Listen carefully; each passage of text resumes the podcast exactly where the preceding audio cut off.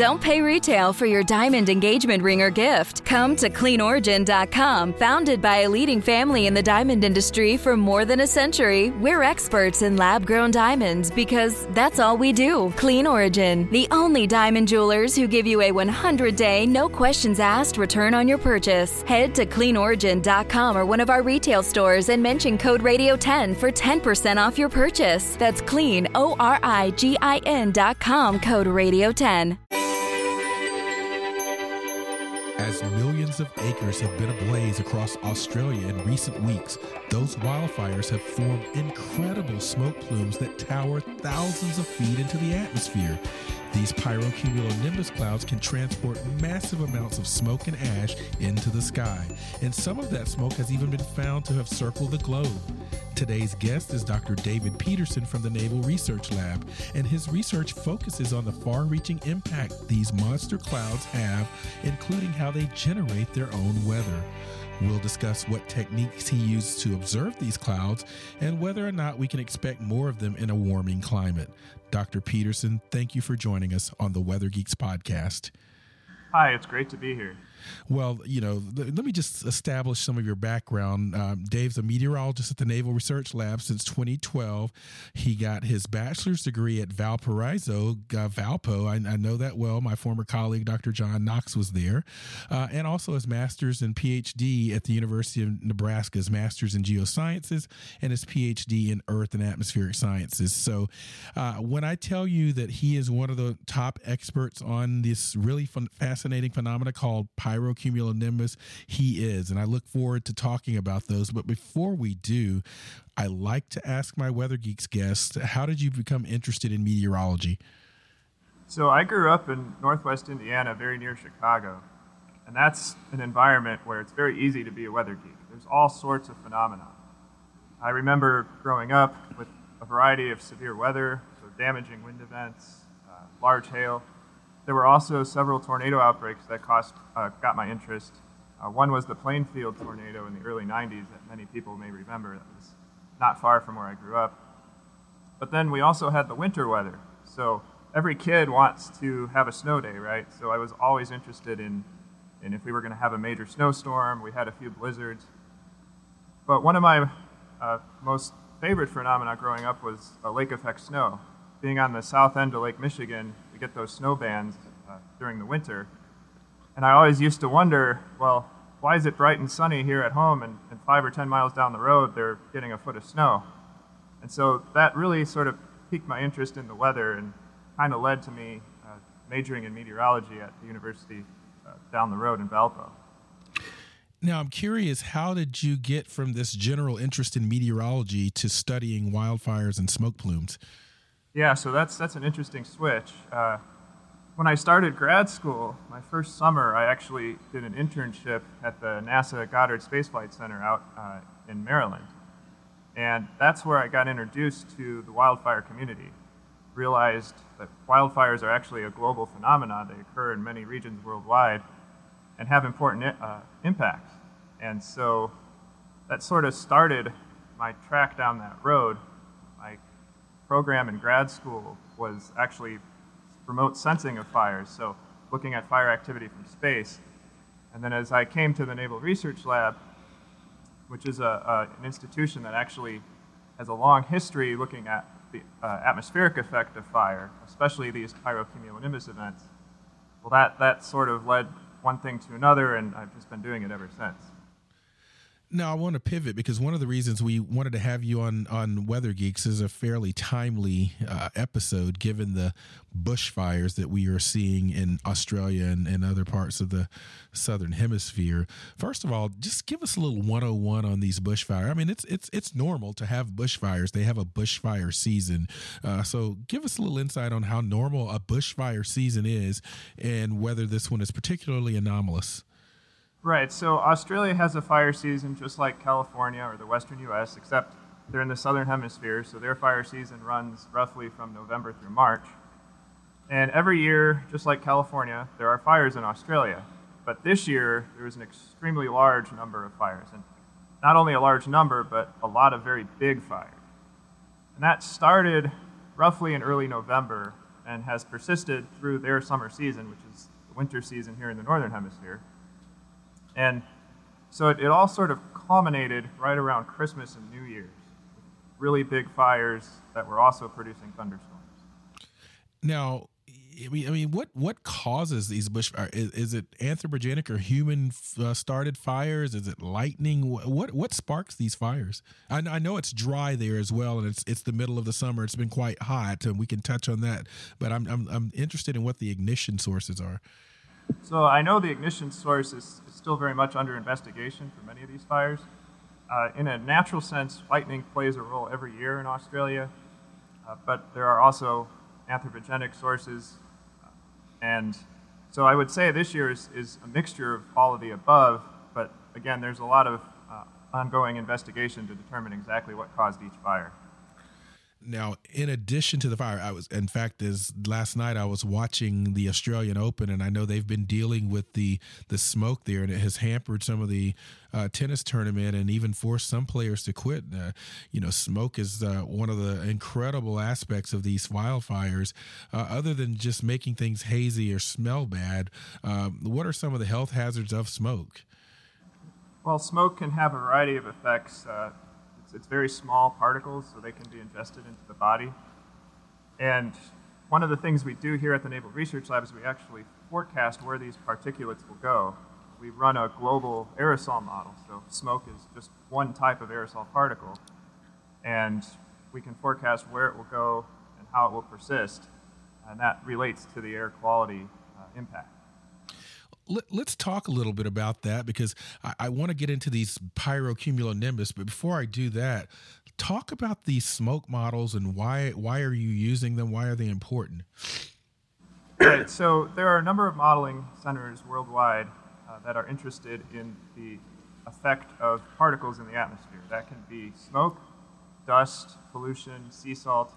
Here at the Naval Research Lab, we uh, we forecast all of them on a global scale. And one of the, the primary impacts that the Navy is interested in is the impact on visibility or the propagation of energy through the atmosphere. But you can imagine that there are a number of agencies interested in human health. These particles are, are, in, are affecting health as well. Uh, so there are a number of different reasons to do this and a number of different applications. And here at NRL in Monterey, uh, we actually have one of the original aerosol models. So we've been doing this now for at least the last 20 years. Wow. And, and, and just just some basic information about smoke since you are the experts on these things. I mean, how high can smoke from these fires reach? So, uh, when you get a typical wildfire, you can inject smoke several kilometers above the ground.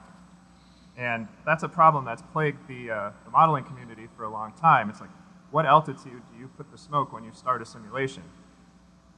But in extreme situations, when you get a thunderstorm to develop over a fire, then you can inject smoke uh, very high. And in these cases, it's at least to the altitude of uh, jet aircraft. And sometimes it, the updrafts will be strong enough to actually penetrate the stable boundary between the troposphere, which is the layer of the atmosphere we live in where the weather occurs, and the stratosphere, which is a much more stable environment. So in some of the most uh, powerful updrafts, you can get smoke that actually is injected directly into the stratosphere in a way very similar to, say, a volcanic eruption. I am talking with Dr. David Peterson from the Naval Research Lab. Uh, he's an expert on smoke, wildfires, and something that we're about to get into called pyrocumulonimbus. And by the way, again, um, I'm Dr. Marshall Shepard from the University of Georgia. Bear with me as we uh, talk this podcast because I'm I'm still getting over a, a little cold as we're taping this. So my apologies if you hear me sniffle every now and then in the podcast, but we'll we'll get through it. Now let's let's talk about these pyrocumulonimbus or what we call pyro CBs because you've kind of mentioned them already. Give the listeners a little 101 about what a cumulonimbus cloud is and then how that differs or is similar to a pyrocumulonimbus cloud. Right. So a cumulonimbus is a fancy term for a thunderstorm. It's a large, vertically deep cloud that is producing precipitation. Now, if you stick pyro in front of that, you're essentially saying that you have a thunderstorm that's triggered by wildfire. So everyone has seen these big towering thunderstorm clouds with the extend several miles up into the atmosphere and have an anvil cloud blowing downwind. Now imagine if you put that on top of a large and intense wildfire. That's the pyro-CB mechanism. So it's the heating from the fire is actually fueling the updraft of that thunderstorm. And that means that a lot of the smoke that's being released by the fire is being pulled and accelerated directly into the updraft and into the cloud. So you essentially create uh, a chimney, if you will. It's a chimney like effect, taking smoke from low altitudes and rapidly in- injecting it to much higher altitudes. Now, di- oh, go ahead. I'm sorry. Go ahead. Go ahead. So pyro-CB have some unique characteristics. Uh, one of them is just because there's so much smoke being pulled into the cloud, you have a lot of particles for water to condense on. And it actually changes the properties of the cloud to where you end up with a lot of tiny particles. Usually it's tiny ice. That makes these clouds very inefficient for producing precipitation. So you very, very little, if anything, falls out of these clouds. But you still have the mechanism in place to produce lightning. And so you can have lightning strikes, and, and sometimes pyro-CB have been known to spark new fires near the environment where they've developed. Now, I, I, remember as we're taping this a week or two before there was a, a volcanic eruption and there were these tremendous pictures of I guess a volcano induced pyrocumulonimbus with just amazing lightning. Essentially, that's the same process, right? It's very similar. Uh, the only difference is volcanoes have a, a, different type of chemistry and a different composition, but it's the same effect. You're producing a cloud, and as long as you can produce a charge, you'll get lightning strikes. Okay, it's time to commit. 2024 is the year for prioritizing yourself. Begin your new smile journey with Byte, and you could start seeing results in just two to three weeks. Just order your at home impression kit today for only $14.95 at Byte.com. Byte clear liners are doctor directed and delivered to your door. Treatment costs thousands less than braces, plus, they offer financing options, accept eligible insurance, and you could pay with your HSA, FSA. Get 80% off your impression kit when you use code WONDERY at Byte.com. That's B-Y-T-E dot com. Start your confidence journey today with Byte. On the Weather Geeks podcast. I'm Dr. Marshall Shepard from the University of Georgia, and I'm talking to Dr. David Peterson, who is with the Naval Research Lab, meteorologist there, has been there since 2012. He also has some uh, interactions with NASA that we'll talk about a bit later. But I want to stay with pyrocumulonimbus clouds for a moment because they also, and you've alluded to some of this, but they also can create their own weather. Talk a little bit about the fire intensity and internal dynamics associated with these pyrocumulonimbus in terms of stability, relative humidity, etc. Yeah, we've spent a lot of time looking at the environment, or the meteorology, if you will, that's required to develop a pyro-CB. Because there are, are a lot of large wildfires worldwide each year, but only a handful of them go on to produce pyro-CB. And so the, the process starts with a fire that's large and intense enough to produce uh, a hot bubble or a pretty strong updraft. So near the ground, you need weather that would support an active fire. That's your typical dry, hot, and windy conditions. But of course, it's the full three-dimensional structure of the atmosphere that matters. So uh, near the ground, as that smoke plume rises, you don't want a lot of wind shear. Uh, the, you have to keep the smoke plume vertically oriented as it moves up into the atmosphere. So very little turning of the wind with height, and it needs to be unstable in the low levels such that that smoke column reaches uh, several kilometers above ground. And that is usually where the moisture source is. And that's usually where the development of the cloud actually begins. It's, it's on the order of, of three to five kilometers above ground. So it's dry and hot near the surface that maintains the fire, and then you have your moisture source in the mid levels of the atmosphere. And at that point, as long as the updraft has made it high enough, you can produce condensation and from then on out, the environment is, is pretty similar to your traditional dry thunderstorms or high cloud based thunderstorms, if you will. And that cloud continues to develop and eventually tops out very near the boundary between troposphere and stratosphere. So that's just above cruising altitude of, of aircraft. And, and talk about that. So, the aircraft, uh, these things can be a hazard, an aviation hazard. Is that correct? So, pyro-CB can be an aviation hazard in the sense that you would not want to fly into the updraft. So, you can imagine if one develops over a fire, any sort of airborne fire suppression efforts, you know, these large tankers that come in and drop water, all of that shuts down, and it makes it very dangerous for the firefighting effort. Uh, the smoke released by Pyro-CB is not quite as bad as the ash produced by volcanic eruption. So aircraft can fly through the smoke, but they need to stay away from the clouds. What what is the difference? Curious between say the the smoke composition and say the composition injected by a volcanic eruption, for example. Right. So a volcanic eruptions they have been well studied, and when a volcano erupts, there's a lot of ash that's released, and it's the, the particles in the ash that actually create the, hazard to aircraft. But there's also a lot of sulfur dioxide gas. And so if that's, that volcanic material makes it into the stratosphere, over time, because when you're in the stratosphere, part, uh, once you put something there, it tends to persist. So over time, that SO2 gas converts into tiny sulfate particles. And it's those sulfate particles that create the cooling effect. They reflect solar radiation back to space, and that's how you get the cooling effect from volcanic eruptions. Now, when you consider the, the smoke source, the pyro-CB, it's a similar effect. You can reach similar altitudes. You can inject smoke into the stratosphere, where it also tends to persist. But the, the base of it is, is carbon. And various types of carbon will, will actually absorb solar radiation. So once you put a layer of smoke in the stratosphere, solar radiation is being absorbed, and the layer of that smoke is actually heating itself and so the smoke layer can continue to rise by, by itself heating. Once you create that instability from the heating, it will continue to rise, and then it can persist even longer in the stratosphere. But the after effects of having these plumes have not been well studied. It's a source of, of continuing questions in terms of what is the effect of, of these smoke plumes in either cooling the, the, the surface? Does it have a volcanic like effect? and ultimately, what is the role of pyro-CB in the climate system?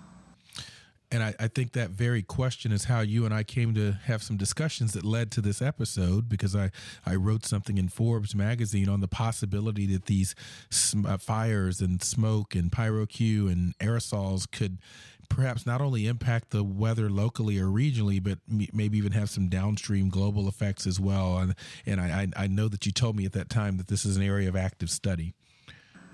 Yeah, it's, it's a very active study, especially given the events in Australia. Uh, we've now had two volcanic scale smoke plumes in less than three years. Uh, in 2017, there was an event in uh, British Columbia, Canada, in August that had roughly four to seven uh, updrafts of pyro-CB that actually reached the stratosphere and injected smoke. The smoke plume from that event went on to encircle the entire northern hemisphere and persisted four to eight months, depending on which tools you're using to look at it. Wow. And now we've had a similar event in Australia that's produced another hemispheric smoke plume. And, and and I'm just curious, how do the pyrocumulonimbus in these Australian fires I mean, how do they compare to previous PC or Pyro CBs? I mean, I mean on, on scale. So, up until this Australian fire season, that event that I mentioned in Canada was the benchmark. That was the benchmark for the biggest fire CB event and the, and the largest known smoke plume. Uh, we actually uh, have a methodology based on satellite remote sensing where we can estimate the mass of the smoke particles in the stratosphere. So we showed that that was very similar to a moderate volcanic eruption, actually on the upper end of a moderate scale. So that was our benchmark. Now we go to just after Christmas in 2019 in Australia.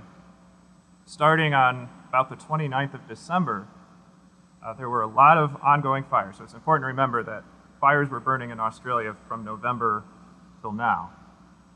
But as we got to the end of December, there were a lot of very large and intense fires, and the weather conditions were perfect for the development of thunderstorms. And so on the, the evening of the 29th, we started getting some fairly large updrafts, some clouds to develop. Which gradually turned into very large Pyro-CB that persisted through the night. And then on the 30th of December, a variety of fires produced these Pyro-CB clouds on and off through the entire day, again persisting into the next overnight period, and then again on the day during the 31st of December. So you have roughly a three-day period with on the order of 20 to 30 different Pyro-CB updrafts. And some fraction of them were directly injecting into the stratosphere. There's a lot of work to, to be done to really identify, you know, how many were in play. But the end result from that event alone is a smoke plume in the stratosphere that exceeds that previous benchmark from Canada in 2017. And so that created a lot of interest, and that's where we got our first volcanic scale plume. But it didn't end there. The whole sort of mechanism repeated itself again on January 4th. Now, this was a shorter event, it was just a one evening, more typical duration type event. But you still had a couple of very large Pyro-CB updrafts that reached the stratosphere, and again injected another plume that wasn't quite as large as the 2017 event in Canada, but still very significant. And so by that point, you had smoke extending from roughly New Zealand to South America, all in the stratosphere from these two events combined. And when you look at the total of these two events put together, uh, you're exceeding some of the larger volcanic eruptions we've had uh, in recent years uh, in the globe. So then you fast forward another week or so, and that initial plume made its way all the way around the globe. And so now, just like 2017, we have a hemispheric smoke plume. It's encircled most of the southern hemisphere, at least in the middle and high latitudes. And we expect that to persist for quite a while. It'll be interesting to see how long it stays there one of the things that is just catching my ear as I listen to you, and we're talking with Dr. Dave Peterson from the Naval Research Lab, your reference points that you've given me are basically a 2017 event and this event. So is something different? I mean, are we seeing these massive pyrocumuli? I mean, I mean, has has something changed related to climate change or something, you know, in a sort of a sort of climate variability sense? Uh, because it, it, it strikes me that the only reference points you're referring to are fairly recent. Well, it is true that in in the past three years we've seen our two largest events, but Pyro-CB have been injecting smoke into the stratosphere ever since this became a field of study the, the issue is that this is a pretty young field.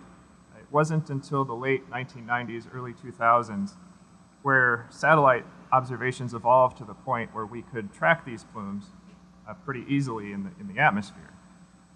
And so, in those days, there were some mystery plumes that were uh, assumed to be of volcanic origin, but when you do the work and try to trace back where they came from, they were actually originating in areas that had a lot of active wildfires. And that's kind of how the phenomena was discovered. So that was roughly around the year 2000, and since then, we've seen several events that have produced stratospheric smoke plumes. It's just 2017 and 2019 is where we've gotten the, really, really big ones. So when it comes to the question of, of changing climate, we know that in various regions worldwide, there have been an increasing number of wildfires observed in, in recent years. Is, there are studies showing that in Western North America. Obviously, we know the Australian season is, is very large. But just because you're putting more fire on the landscape doesn't always equate to more uh, Pyro-CB, more thunderstorms, because it's the three dimensional structure that matters. So you have to have an environment that supports the thunderstorm. So, in a general sense, yes, putting more fire on the landscape would equate to more Pyro-CB. But we've had big fires that have not produced Pyro-CB, such as the Camp Fire in 2018 here in California, some of these other uh, fires in the fall season in California. That's an environment that supports large fires by, from downslope wind events and that sort of thing. But that type of meteorology does not support thunderstorm development.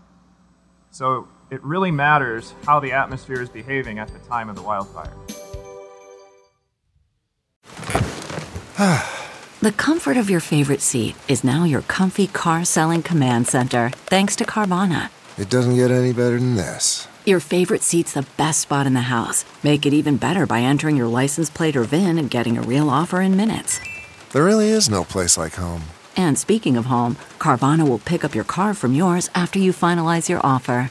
Visit Carvana.com or download the app and sell your car from your comfy place.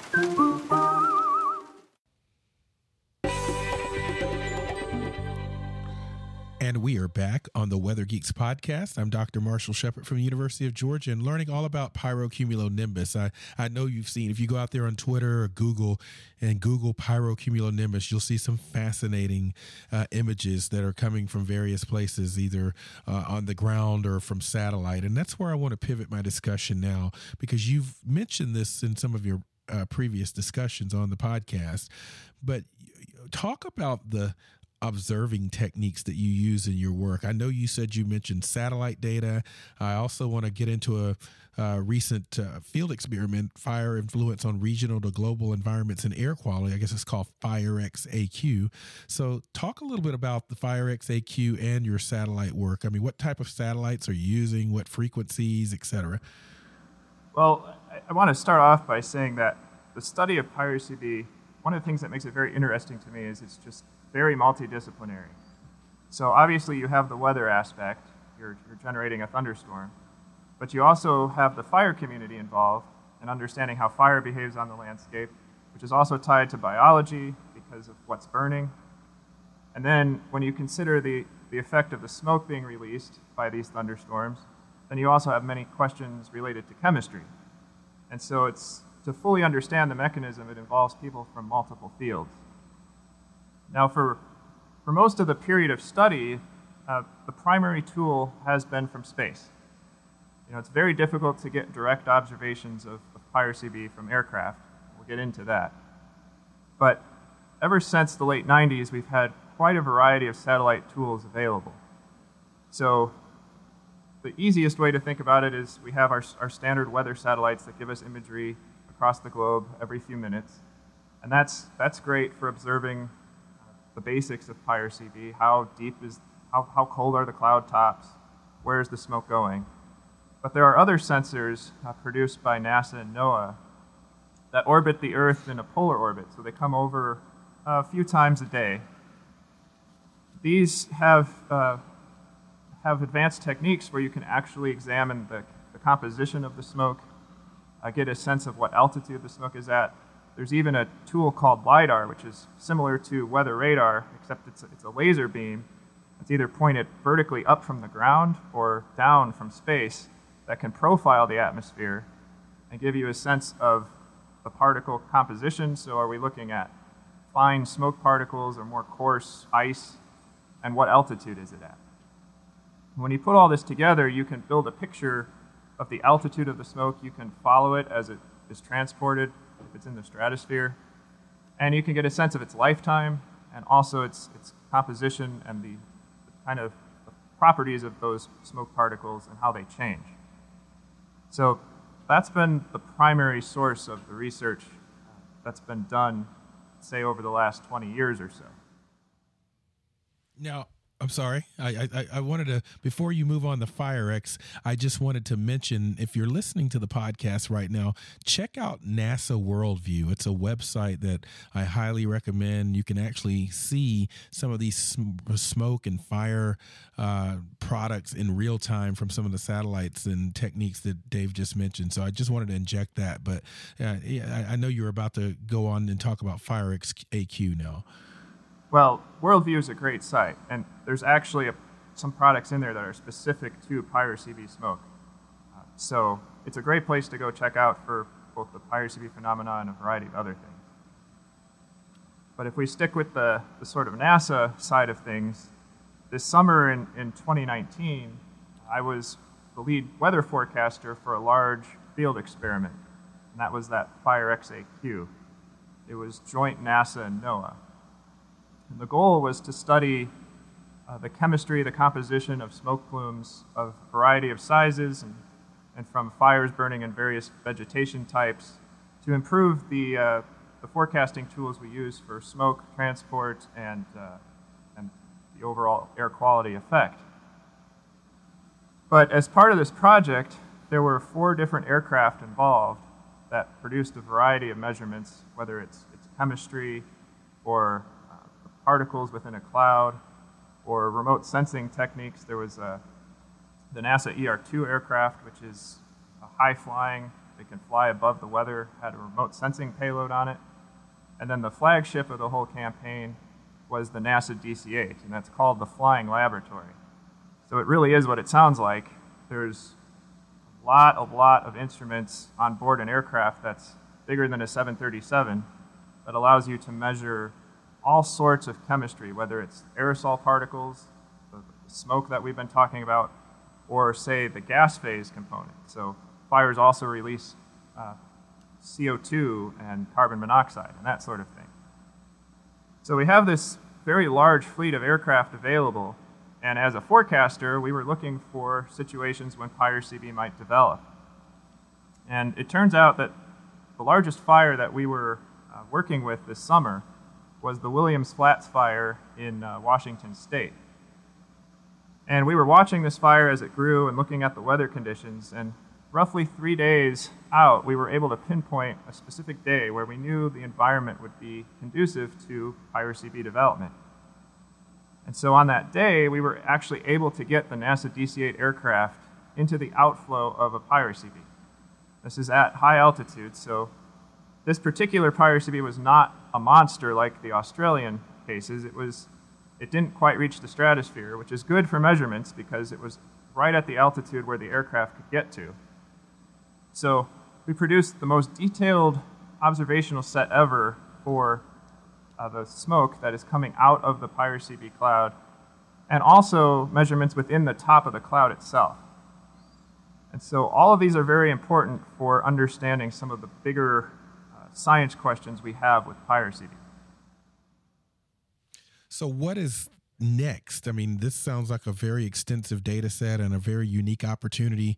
And I'm very familiar with some of the aircraft that you also mentioned. By the way, for those of you who heard Dave talk about the NASA ER 2, uh, when you think about that particular plane, think about the old U 2 spy planes uh, from back during Cold War days. That's essentially the same type of airplane we're talking about. Very high altitude plane that NASA uses for simulating essentially some of the satellite uh, instruments that ultimately find their way to space. But what what kind of measurements or data do we still need to advance our knowledge of pyro-CB?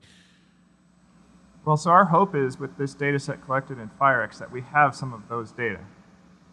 The, uh, the issue comes if we, if we link this back to these big pyro-CB events, like the one I mentioned in 2017 and what we've seen in Australia.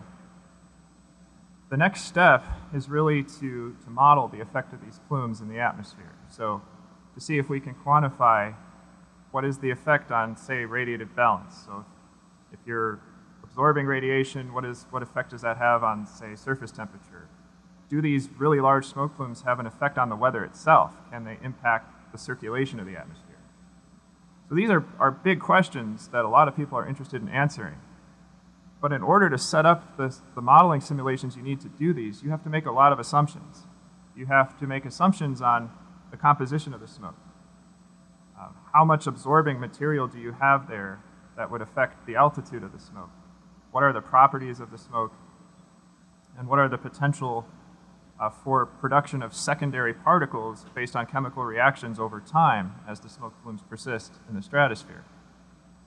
So if we come back to FIREX now, we have this data set and we have direct observations of what actually comes out of the pyro-CB after it's processed through the whole cloud so that gives us a starting point to hopefully refine some of these assumptions that are made in the modeling environment and to produce much better results if we try to do these, these bigger picture studies of the really large smoke plumes.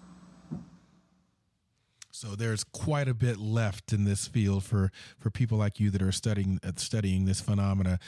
Dave, we're going to have to end it there, but before we do, uh, is there any place you can point the listeners to, any social media sites for you or the project or any websites? Uh, so the best place for me is Twitter. Um, I'm at Dr. Dave Peterson. I try to post some material there when I can about these large smoke plumes. Uh, if you're interested in the FIREX field experiment, there are several websites available. Uh, you can Google that. Um, and we also have a, uh, a, page available through the Naval Research Lab, we've actually developed a, an algorithm from satellite to distinguish pyro-CB clouds from other convection. And so that's available as well. Very nice. But before we get out of here, I can't end the episode without this week's Geek of the Week, Shawn Kelly, a weather forecaster at Mill City Weather. Shawn's favorite kind of weather is blizzards and severe storms, but the cold and snow won out as his most memorable weather event when Winter Storm Nemo pounded the Northeast in 2013. He's a dedicated meteorologist who spends most of his time using multiple weather programs to track the weather, and his love for his career keeps him up working hard from the first snowflake to the storm has passed. Congratulations, Shawn, and keep up the great work.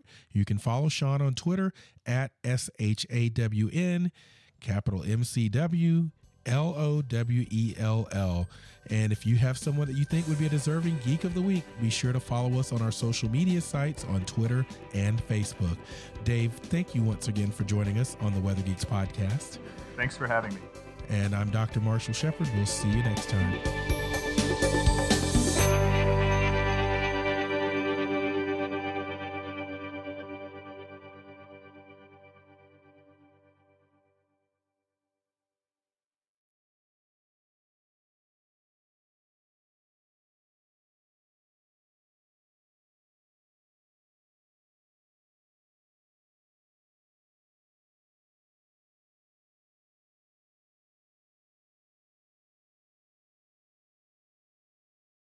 One, two, three, four.